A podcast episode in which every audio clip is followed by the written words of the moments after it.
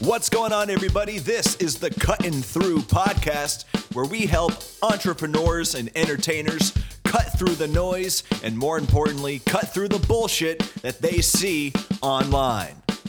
My name is Elliot Towsley, and I am your host. And I'm really hoping you like today's episode because I had to go out and get a new microphone to edit it, and I'm really hoping it's worth it. but if you're a musician, today's episode is really informative. I have a guest who started another music marketing agency. Let's hear it for Gary Soulz.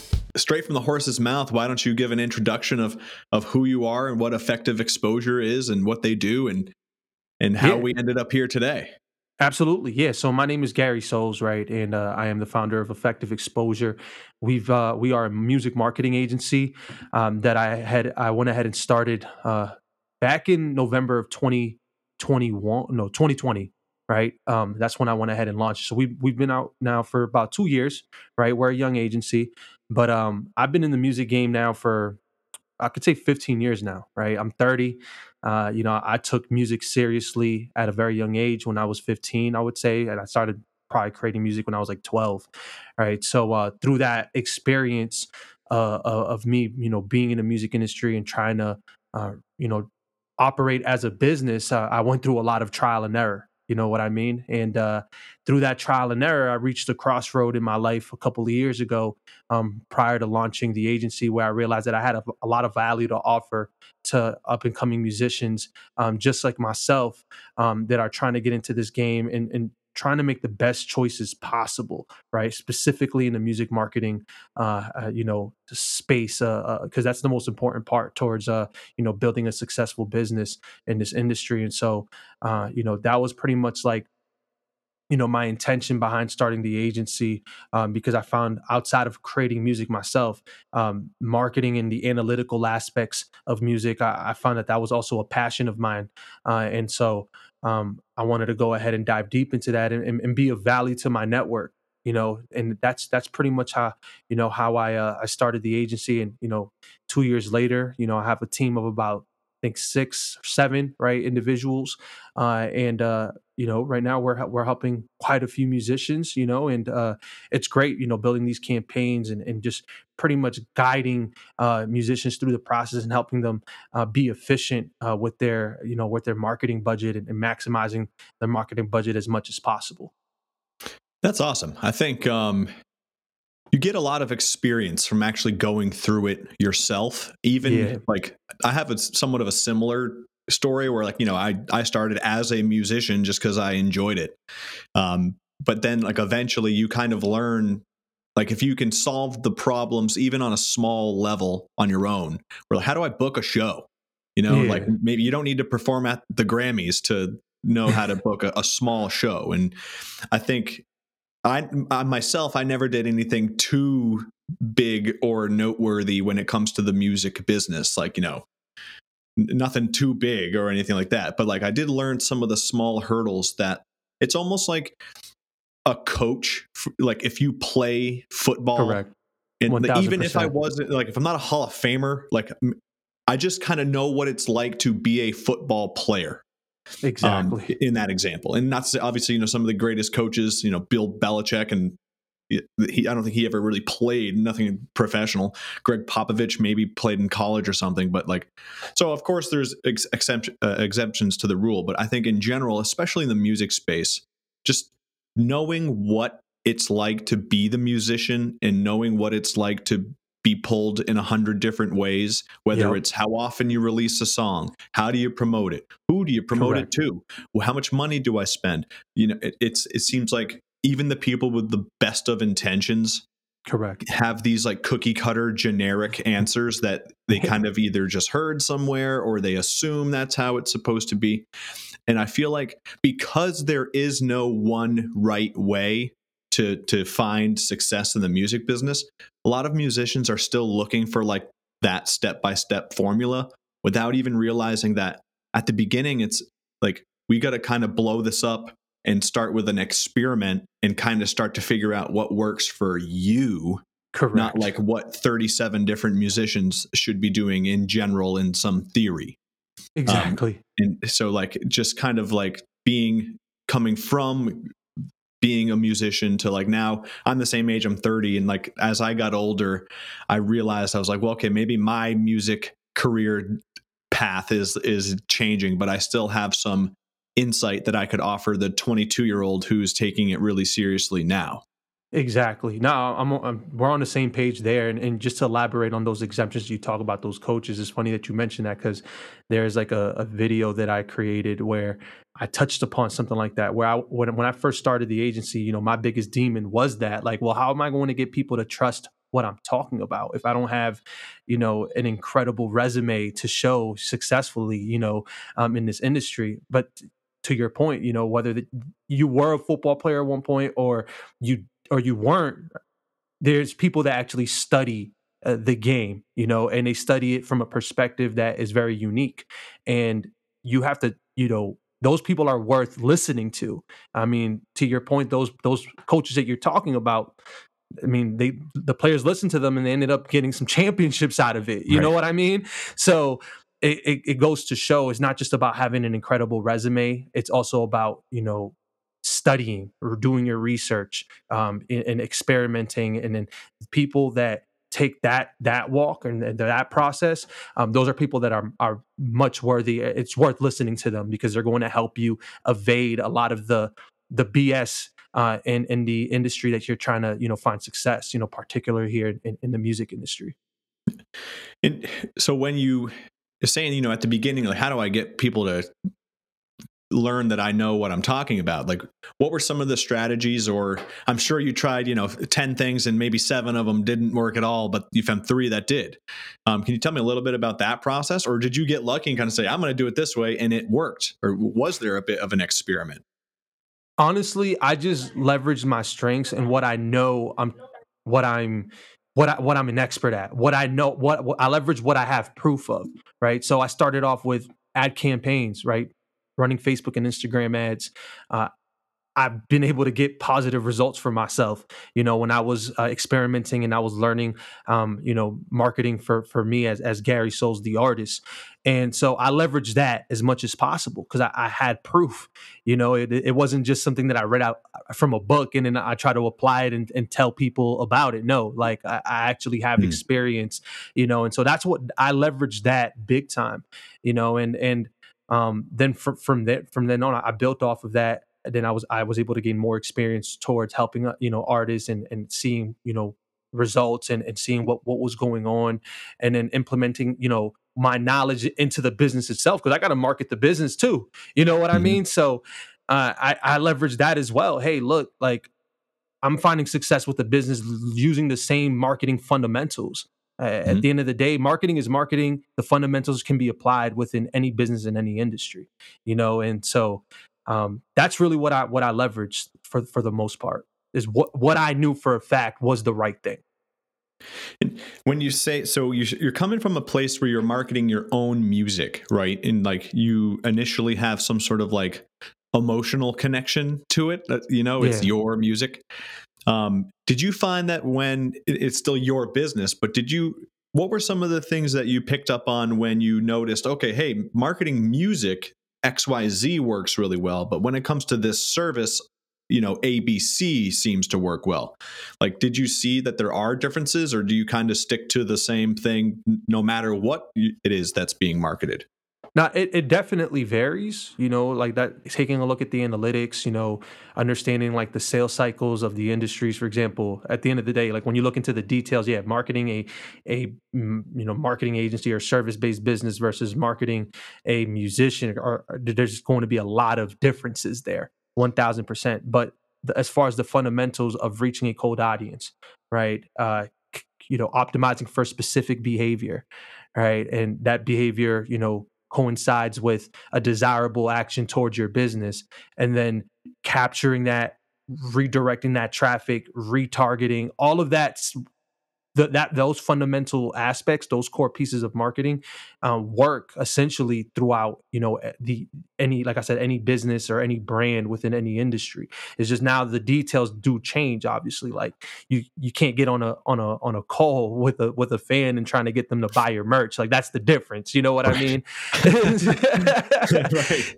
You know, so like those things like that change, you know, along with other details. But again, the fundamentals do apply. And when you see it work, then that that provides confidence in knowing, you know, when you are speaking with a musician, you you have the foresight because you have the understanding through your own failures and, and knowing what clearly what didn't work.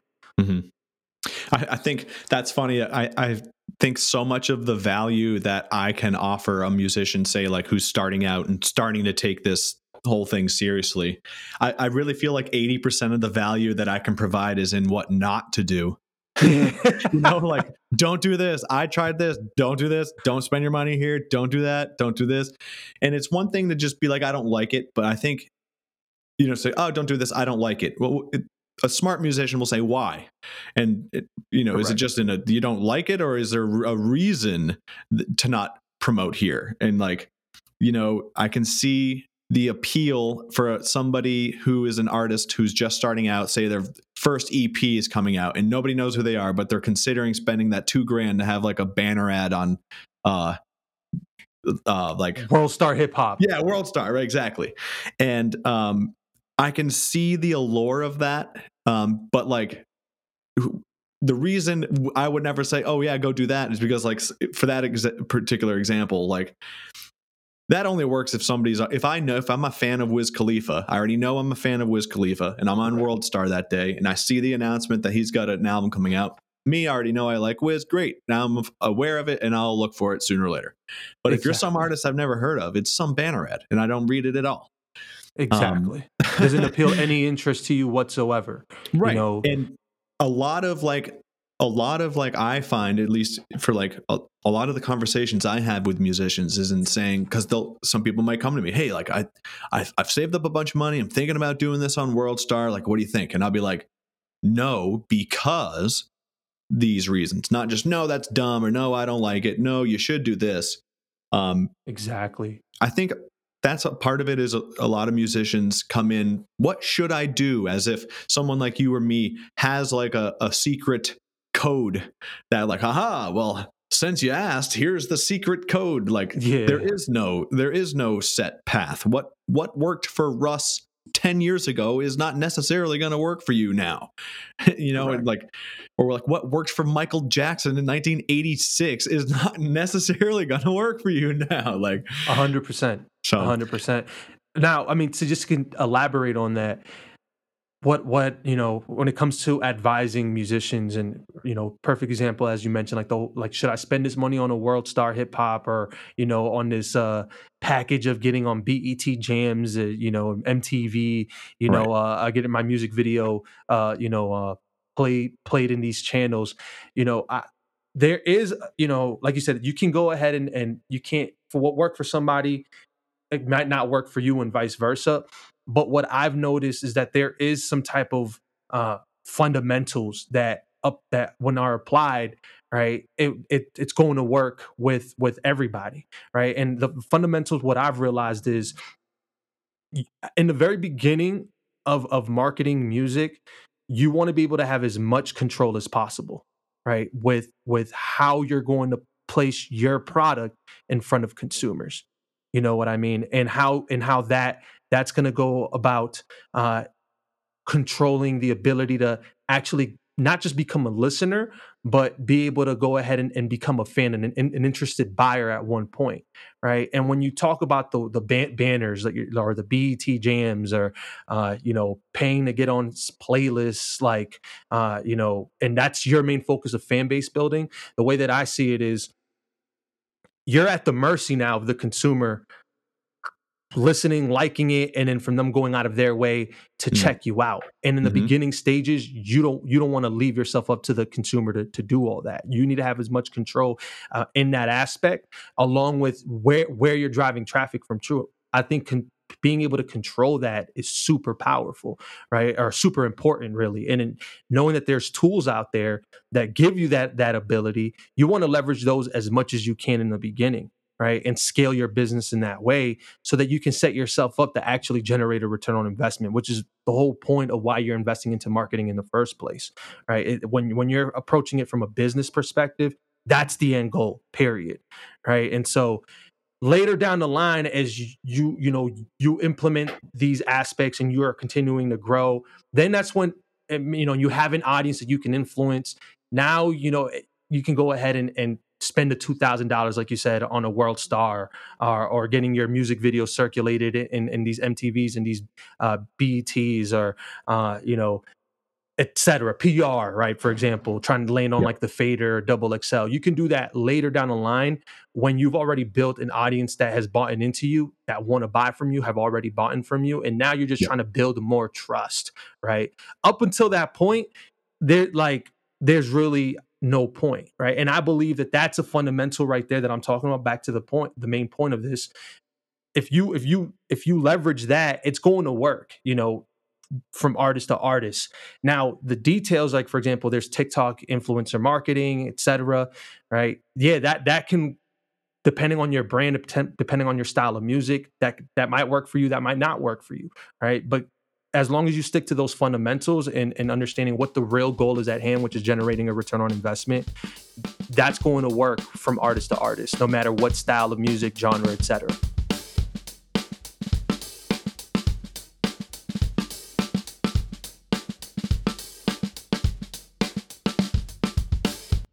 artists want to go build a skyscraper and they don't build a foundation first. Correct. And they just Correct. try to build, and then the wind comes and it knocks it right over. And what are some of the fundamentals you see that like folks are like they have blind spots for? So, like one of the fundamentals is, uh, for example, they're trying to go ahead and sell merch immediately. They just drop. Mm-hmm. They want to drop an album and sell merch immediately, and they don't understand that you have to go through the process of creating trust with an audience first before they become somebody that wants to buy from you because the reality is as a musician no one needs to buy from a musician. That's mm-hmm. a fact right? And that's what makes it challenging as a musician that's why it's so hard to be successful right? Because nowadays you can't people can't just there's no need to buy the album to listen to your music. They just pay the monthly subscription to a spotify to an apple music and they have all of the access in the world to any artist's entire catalog right? Without paying a, a direct dime to the artist uh, outside of just the royalty streams. So mm-hmm. that fundamental aspect of I got to go ahead and provide value through my music, through resonating content on social media, and going about the process of continuously hitting them with that value before I go ahead and decide to, you know, do an email list or, or attempt to create an email list or attempt to generate sales.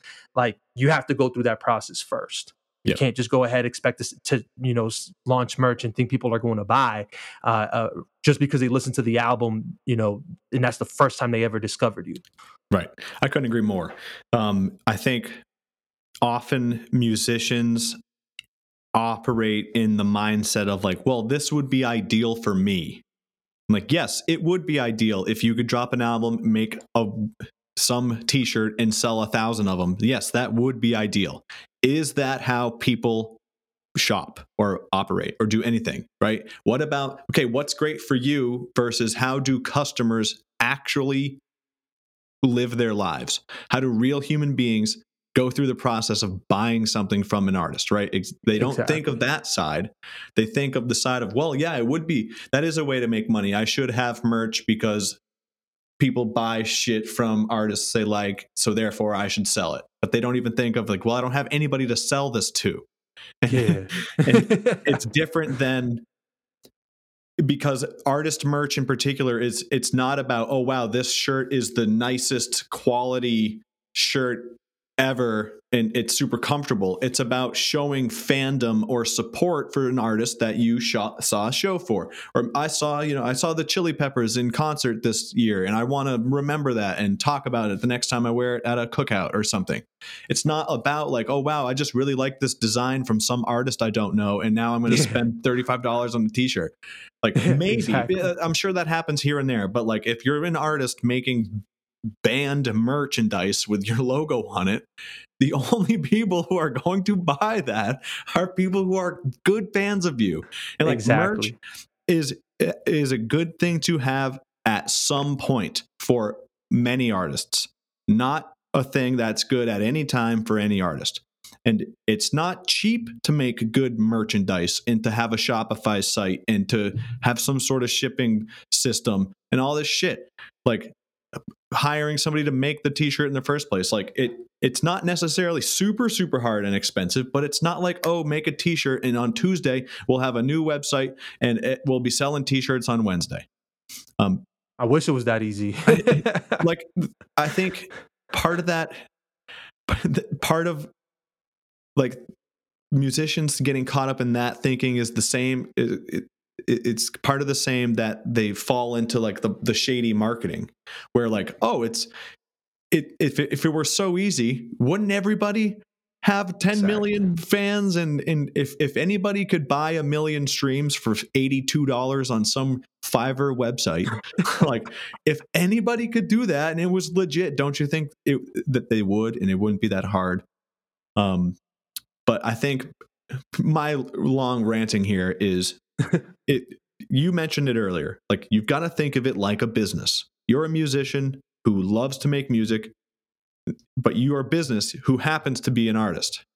Like I'm sure there are artists out there who just want to have fun and they're just putting their music out there. That's fine. I'm, I'm mainly talking to the folks who want this to be their business and they're trying to do right. something. Like it's not easy. And it, merch should be something that comes at the right time. Same with a big marketing expense. It's there's a right time to go all in on your marketing. I'm guarantee you it's not at the very beginning when you don't know what you're doing. Like you can scale into it. It would be a bad business decision. Say if, if we you and I started a business and we went and we got funding and some guy invested a hundred grand into us and he loves our idea. It would be dumb to say let's spend 80 grand on the first month and when we're figuring out where our market is, what products work best, what let's screw it, let's go all in at the beginning and just hope for the best. And then later on, I guess, oh, oh, I ran out of money. I guess I'll get back to you in three months when I have some more money. And just like you can't operate a business that way, you can't operate a music business that way. And if you if you only have $5,000 to promote this year, that's okay, but it's much better to spend $500 a month than $3500 in January and then exactly. be fucked for the rest of the year. Oops. Exactly. And I oh, and it's uh, maybe you spend 250 each month and you scale up and then in, by month 6 you start realizing, wow, this audience here, guys in their 20s in Houston and LA who listen to Blink 182, also listen to me and the ads that I've tried. This ad works the best on TikTok, and I'm going to spend this much money. And now you have like a clear answer of like, this worked, this worked, and this yeah. worked. So now I'm going to go all in. Rather than, I don't know what I'm doing. Let's go all in at the beginning and hope for the best and hit boost on Facebook and that's all they do and then that's it. And then nothing yeah. happens and then they say facebook ads don't work or blah blah and like exactly. And then they have the a wrong per- a perception on on the tools that are actually very useful when you know how to use them right? Uh, I, I, mean i couldn't agree anymore uh, you know to your point uh, like you said the timing and the calculation of when you do things in this industry is so important because through my own experience I've seen, you know, I've invested a lot into myself, my hard earned money when I was going through that process. And I can see, you know, how quickly you can spend a lot of money and get nowhere. Right. Yep. And so the, the calculation aspect is very important. And, and a big part of that is knowing what to put the majority of your money into. And you need to identify that first. And so a big part of how we go about helping, uh, you know, my, my clients with a, an effective exposure is step one for us is helping them identify the best performing release in their catalog. Like that's the most important thing, right? Because that right there is going to allow us to know what single in your catalog creates the best first impression amongst your target audience right? The first impression is everything. Uh, and you want to make sure that you're not spending a, a, crap load of your budget thinking that that song's the one without even testing to see if, mm-hmm. it, if it's actually going to be received well and, and be able to have, you know, to have the ability to look into the analytics and, and, and determine is this song worth pushing past a month, past two months, you know, you know, long term, a year, year and a half, and build pretty much your your core fan base with, and uh, that that takes uh a lot of testing, like you said, a lot of experimenting, right? And, and being able to know, uh, you know, how to look at the analytics, how to interpret the analytics, and and be able to make the best decisions for your business. Which I I feel like that's where leveraging expertise, people that know or uh, that have been in the industry and and have really studied are, are of most value to musicians. That way, they're not going through the painful learning curve, right? Three years later, go by four years later, and then you have twenty thousand dollars later, and you're like, crap, I'm, you know, I finally got it, but I, I, had to go through a lot of trial and error to, to understand this. Should I just went ahead and leverage uh, expertise? Right, mm. I would have skipped that learning curve within six, uh, six months rather than three, four years. Yep, and spent five grand instead of twenty. Exactly, one thousand when you're determining the song that works best, what is a metric? Is there the, the metric that you look for, or is it really a case by case basis? I'll, I'll look for more multiple things. You know, the first thing that I'm looking for is what what what is it costing us to get a consumer over to the to the streaming platforms. Right, that's the first thing that I'm looking for, specifically within the targeting parameters that we're going to have set. Right, ideally, uh, you know, if we're working with an American musician, um, we're looking to see if we can build them a, a, centralized audience, right, rather than a scattered audience. So let's try to see if we can find a song that can convert really well, perhaps under you know a dollar per DSP uh, visitor, you know, within ten within ten states or less, right? And so we're looking to test that, and then from there, if we're getting the cost a, a, favorable cost a cost that is keepable well how is this audience uh, consuming the the single once they they land over to to the uh to the DSPs, right? First, actually, well, what's the click through rate, right? Typically, what I what I look at is is the click through rate between fifty to sixty five percent or more. That helps me determine how intentional these click throughs were right? And that lets us know the strength of the ads and and and you know how how sold they were to actually go check out the single. And then from there we look at uh, out of all of these click throughs that occurred let's say on spotify since spotify typically is the best i would say backend platform with with analy- analyzing data and interpreting you know the consumption of, of of a single then you look at okay cool well 250 consumers let's say went to go listen to to to the song on Spotify. And out of those 250, 120, 125 became an earned listener, right? And then out of those 120 earned listeners, 80 of them saved the song, right? Hmm. And then a month goes by, the stream per listener average is over three and a half, four streams per listener. Now it's like, okay, cool. They're they're liking this song a lot, right? This the analytics clearly are showing that we have very intentional consumers going to listen to the song. The ratio between them, a giving a song a shot to them becoming a listener is about 50% or close to it or more right? And then those consumers a majority of them you know past 40 50% of them are actually saving it which means they're going to listen to this song again in the future right? And the majority of your streams are coming from those types of listeners. This is a song worth pushing because we're also getting it at an affordable cost at a very tight targeting parameter. Mm-hmm. now we could build your audience in markets we know that in the near future right as long as we're consistent and and we don't go three months and then we stop and you come no we go all the way through a year year and a half two years right? And i tell you know artists that it's going to take about that time especially if you don't have a $2000 monthly ad spend budget or more right, right.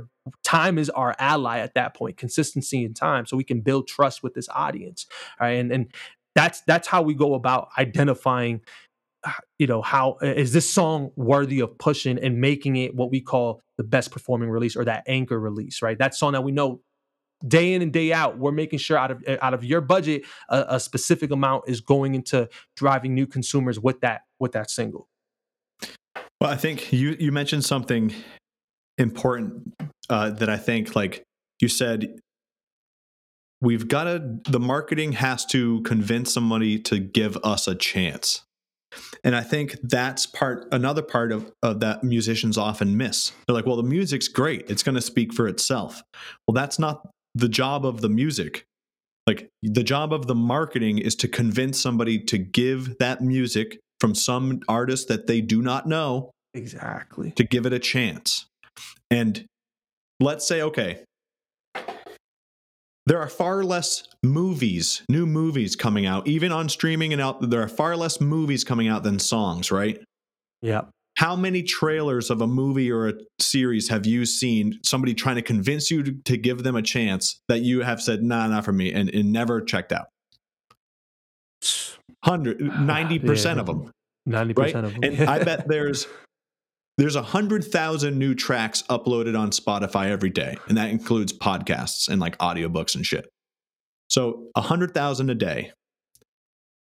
There's no way there's a hundred thousand episodes and movies uploaded on like Netflix a day, At right? all. No. So uh, my only point is, it's hard to convince a, a casual consumer to give something new from that they've never heard of a chance. It's- Exactly. It's, the same if you saw a trailer with, of some show and it looked okay, but you didn't know any of the actors, it's unfamiliar to you. You're probably not gonna try it out on your own. It's gonna take a friend saying, "Dude, this show is really good. You should go check it out." And you trust your friends, so you say, "Okay."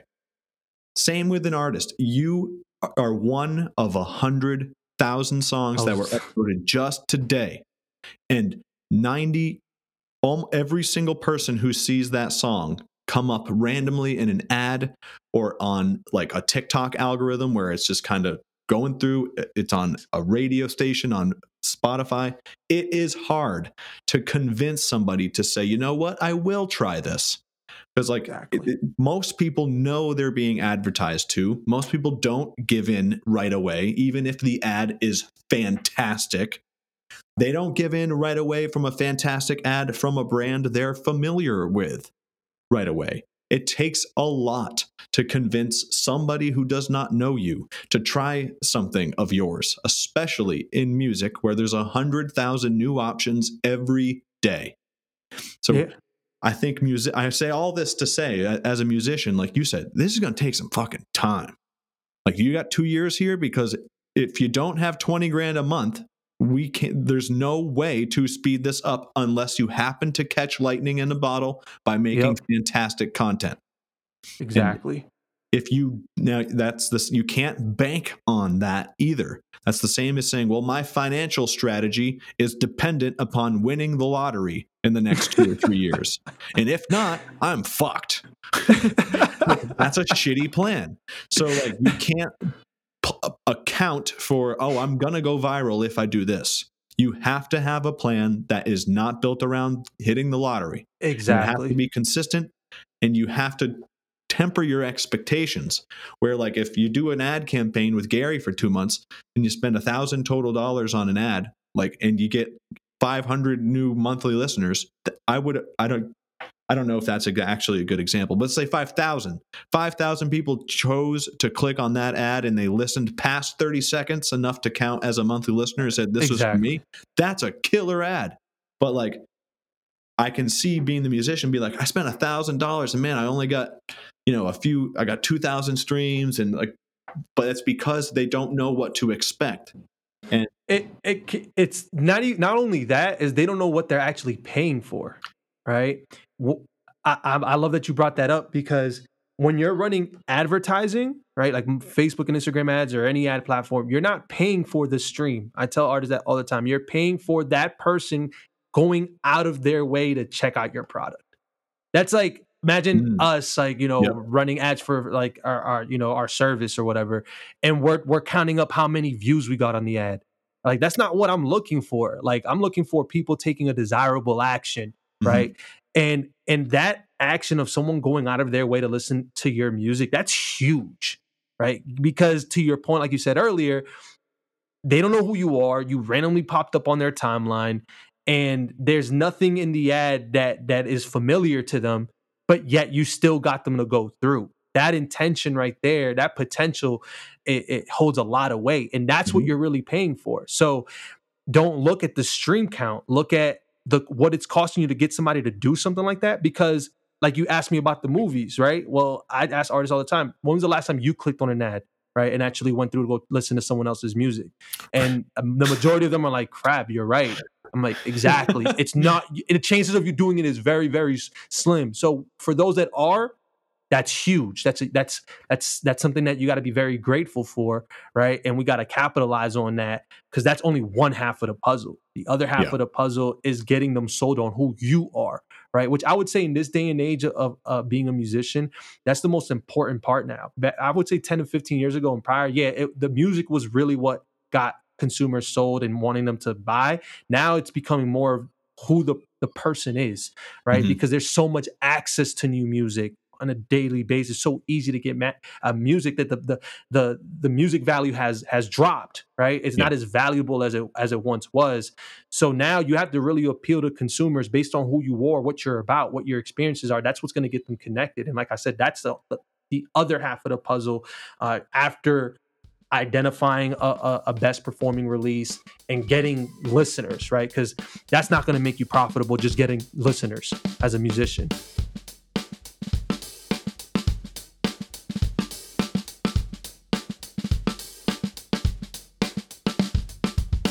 Mentioned a lot about, you know, profitable, being getting an ROI. What are some of the steps that you can take with the musician, like say at the beginning of working together, where even if they have a large budget, how do you properly set that monthly budget? Yeah, so typically what I what I uh what I like to ask is how much can you invest on a monthly where we can keep it at that budget, right? Where where you know it's not going to hurt you uh, financially, and we can keep it on a month to month basis that that's something that you're comfortable with investing every single month and we can go a year two years you know with that budget consistently. That that's the first thing that i like to go ahead and ask and then obviously too though making sure that when we're testing uh we stay away from spending a lot of money in the very beginning and, and, and as we get more results as we we find songs and campaigns that are working for us right then that's when you know if you are mm. comfortable with putting more money you know and increasing your monthly ad spend budget but once we have that identified i can give you the green light say hell yeah if you can go ahead and go from 500 to 700 800 a month and still make that a consistent number then let's do that but let's first figure this part out first yep I, that's that's a great plan of attack. I very much agree with that. Um, start small. You can always scale up. Um, right. You don't want to make the mistake of oh, we spent a ton and oops, I made a mistake. You can always start small and say, hey, this is working well. Let's spend more. And I've seen many times where, like, you know, just throwing more money at the problem doesn't solve it either. it's not um, going to change are, anything.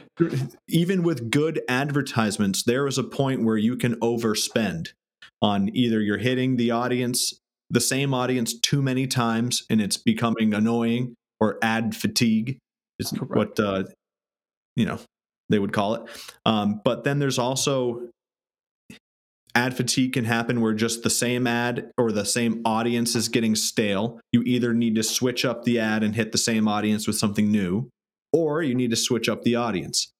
Um, so even on, on both music and the agency side, I've definitely seen parts where we say, hey, month one, this worked really well. Month two, spend more money. It worked really well. Month three, spend more money. And then like month four, spend more. And like, oh, it, we see it, it kind of regressed, it, like yep. uh, percentage wise, because it's like, oh, we, I think there's a ceiling here where exactly. we should really only be spending this much, and that eh, on that campaign. And a lot of times, folks will say, well, I've been advertising on Instagram a lot, and I've been spending, let's say, 100 uh, I've been spending $75 a day and I want to go up to 100. Well, maybe with that additional 25 doesn't need to go all into Instagram where you're already doing something. Maybe that $25 a day could go into TikTok or could go into YouTube where now your overall strategy is growing outward rather than just up in one place. Hundred percent. No, I, I, think you nailed it in a, co- a, coffin right there. Right, you have to be very mindful with, you know, how much you're investing and what what makes sense because we could reach a point where we're seeing experiencing ad fatigue or where the cost just is just going to to increase. Right, the more we put put into it, just because it's reached its its capacity. Right, amongst the audience that we're targeting. I I I've actually, I experienced that, uh, you know, day in and day out. So it's knowing what it's knowing you know, if we do reach that and we're looking for more at that point is, okay, cool. Is this the song that we should continue to market if you want to invest more? And this is mm-hmm. what we're experiencing. And then I help make those types of choices. Right. So we're not, you know, stuck spending more, but we're getting less. And you know, obviously we want to see growth. Right. And that's another thing that, that as I was listening to you kind of came, uh, appeared in my mind.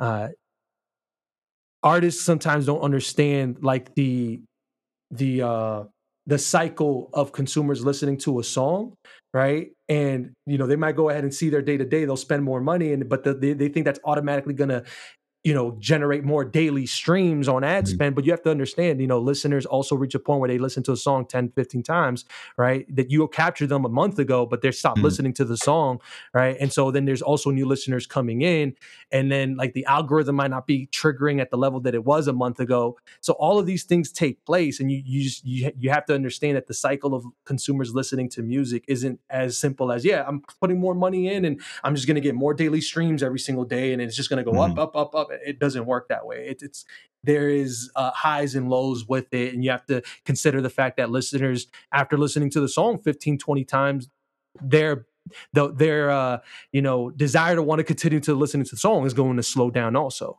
Yep. Yeah, that's a really good point. Um, where like it's not like a uh, like that daily stream number isn't just exactly. It's not going to be a straight path. Um, the only number that could be that would be like maybe the total number of listeners who have ever listened to a song from you. That might be the one that could continue going like this, but the rate in which they're listening is going to fluctuate. Um, I think a lot of people like there are so many songs where I loved them and they came up randomly somewhere somehow I loved it and that was it.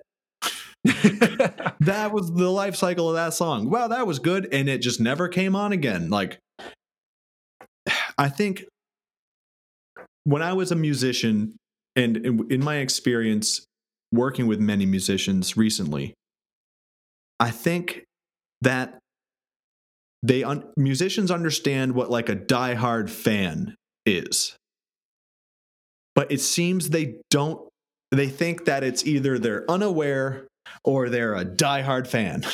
And like i think people lose sight of the humongous gap yeah. in between where like oh yeah I, I remember some of his songs they were good. I never followed him on instagram. I never went and looked at his music video. I could care less about him on twitter. Like you know but like you that some some person could have heard a song a few times and been like that's a dope song and that's it and that's it. Like that's it. Or there's just a lot of times where someone's like that song's okay. Next. And i think music like that doesn't mean you can't make money or, or, or have a business off of people in that gap. Uh, and it's really hard to get somebody to be a diehard fan of somebody.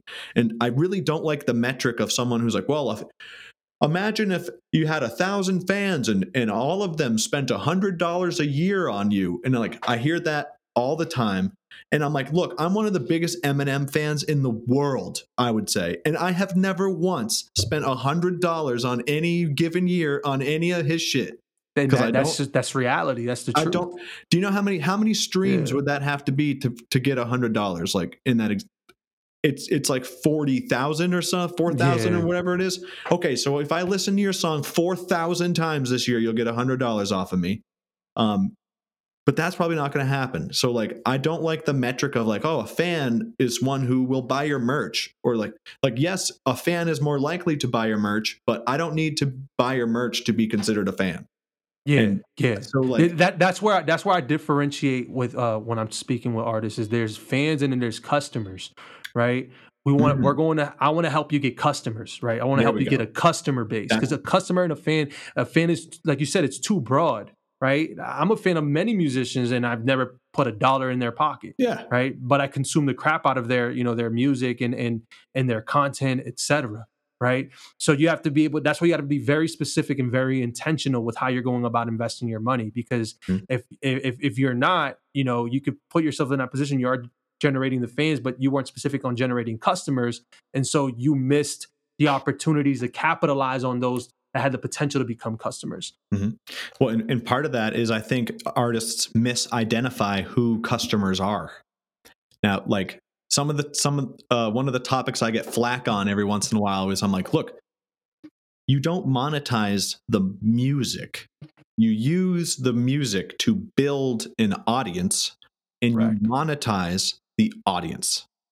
And the best example is like a customer could be a venue owner who is not a fan of your music, but they're the product that they're buying from you is you're going to provide a service where you might put 250 people in his venue for to go see you.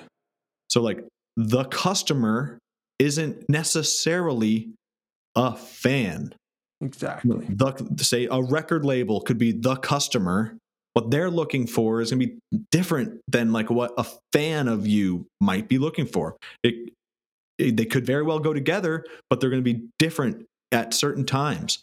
So musicians like I think they do misidentify who their customers are.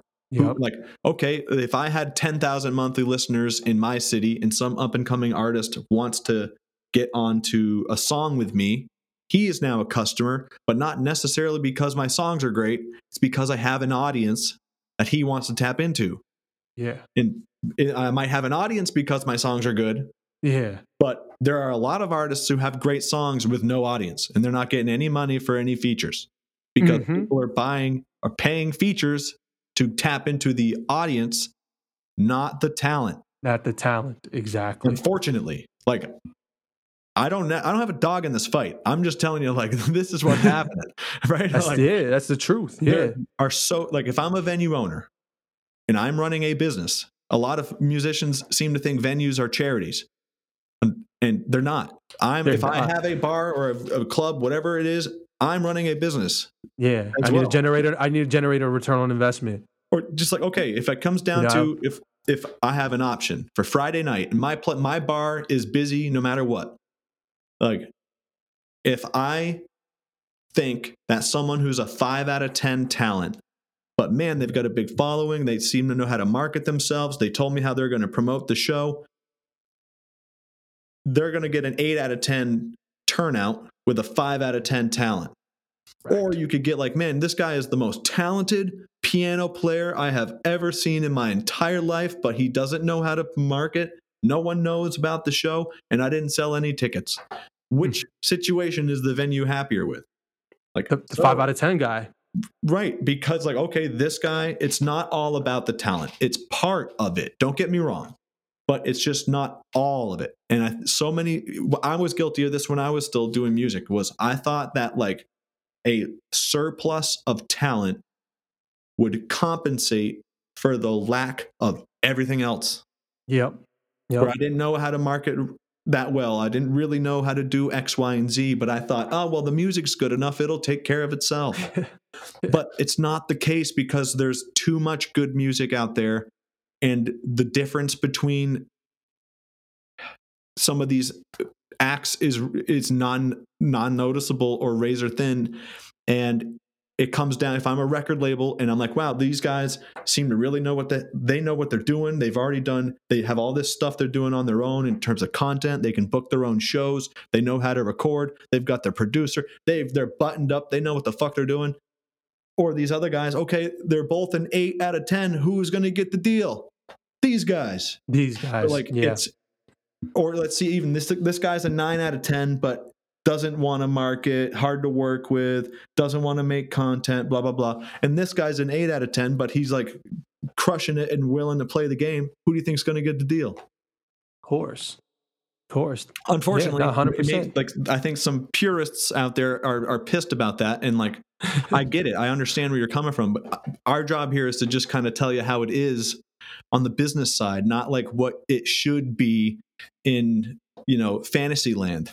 Yeah, no, hundred percent. I mean, there's clear. What you're pretty much pointing out is that there's differences between being a musician and in a music entrepreneur. Those are two different things, right? Eh, you you could be great at making music, but a terrible business owner, and that's gonna uh, mm. reflect your success as a musician despite your talent, right? Mm. And vice versa. hundred percent. That all comes down to mindset, right? What's the mindset that you have? What's the approach that you have going into uh, you know, attempting to to you know pursue your music career. That's that's a big part. You know, I, I, one of my uh, closest friends, we had a conversation about that. How there's two types of mindsets. So there's like the dreamer mindset, and then there's the uh, the entrepreneurial mindset. And a lot of artists are in that dreamer mindset, right? They're waiting more so for handouts, right? Their excuse, their the excuses, I don't have enough money, and, and th- those I get it. Money's important, but it's not about how much money you have, is what you're doing with the money, how you're investing it, right? What's the strategy behind it? That's way more important than how much you have, right? So it all comes down to the mindset that that uh, one is uh, incorporating when they're making choices uh, towards their music career. Hell yeah, I like that a lot. Um, okay, well, so I know you've told me a little bit about uh, the program that you are launching, or the contest, whatever program, contest, boot camp, whatever you want to call it. Um, could you let folks know a little bit about what you are rolling out and how they might be able to get involved? Yeah, one thousand percent. So starting the new year, right? Uh, what we're doing is we're doing a giveaway that'll uh, be launched at the right right at the end of, of Q1, pretty much you know March 31st. And anyone that locks in uh, with uh, with us, uh, whether it's starting with three months right of our ad campaign management services if you if you are an artist that that needs uh, expertise in in you know running campaigns because as me and elliot both discussed it's inevitable you need to run ad campaigns. You need to be able to market your music using those tools but you want to make sure you're doing it at a high level. Then what we want to do is with these three month bundles if you if you purchase between now and uh, but, by the time it's march 31st you're going to enter a giveaway where we're going to go ahead and select three winners. One of the winners is going to has the potential to lock in for an additional year right of campaign management uh, with us uh, you know uh, our graphic design team another winner is going to have the ability to win 10 cover art designs, 10 visualizers, uh, 10 uh, lyric videos, and a website at no additional cost, right? And then uh, our last winner is going to be able to lock in at least three placements, PR placements with some pretty high profile, you know, pre- press articles. So that's what we're giving away, you know, for our, for our giveaway for this for this first quarter. Um, and yeah, I mean, if you guys, like I said, if you're interested, anyone that's listening is interested, you know, send send us a, a DM at Effective Exposure, right? Uh, e F F E C T I V E X P O S U R E, or you can uh, contact me directly via email, G S O U L Z at effectiveexposure.com. Hell yeah. Yeah, I think it's going to be a really good opportunity. I mean, everybody needs, I think musicians have enough hats on and enough things to worry about that ad management is one of the things that I recommend, like taking off of your plate if you can. Um, there are a lot of people out there who can run ads. I think fit is important, and Gary here definitely knows how to work with musicians, find out what song is working best, find out what ad campaign and what audience is working best, scale up from there. Um, and then the contest part is just a sweet bonus where, uh, I mean, free ad management for a year and some PR. That sounds like a good deal. I think uh, sneaky, sneakily in there, that second place prize is uh, is pretty decent. yeah, I mean, final round, I might throw it and get the free. yeah, man. Hey, it's just a way to, to you know to just give back and help because I understand how uh, you know how pricey things can be in the music in the music game. You know, I, I always feel like, you know, from my experience, it's turned out like being a musician is like it's just like any other startup. Like you need start you you, you might need startup capital in some instances depending on your goals and what you're trying to accomplish so anything that i can do to just alleviate that and and uh and, and provide a, a service that's valuable but at the same time you know uh it, you know it, it's it's affordable at the same time i think that's super important specifically with, with, artists that are in their beginning stages of trying to roll themselves out and, and really be uh tactical with their approach yeah Hell yeah. All right. Well, anybody who's listening who wants to go find Gary, find him at Effective Exposure.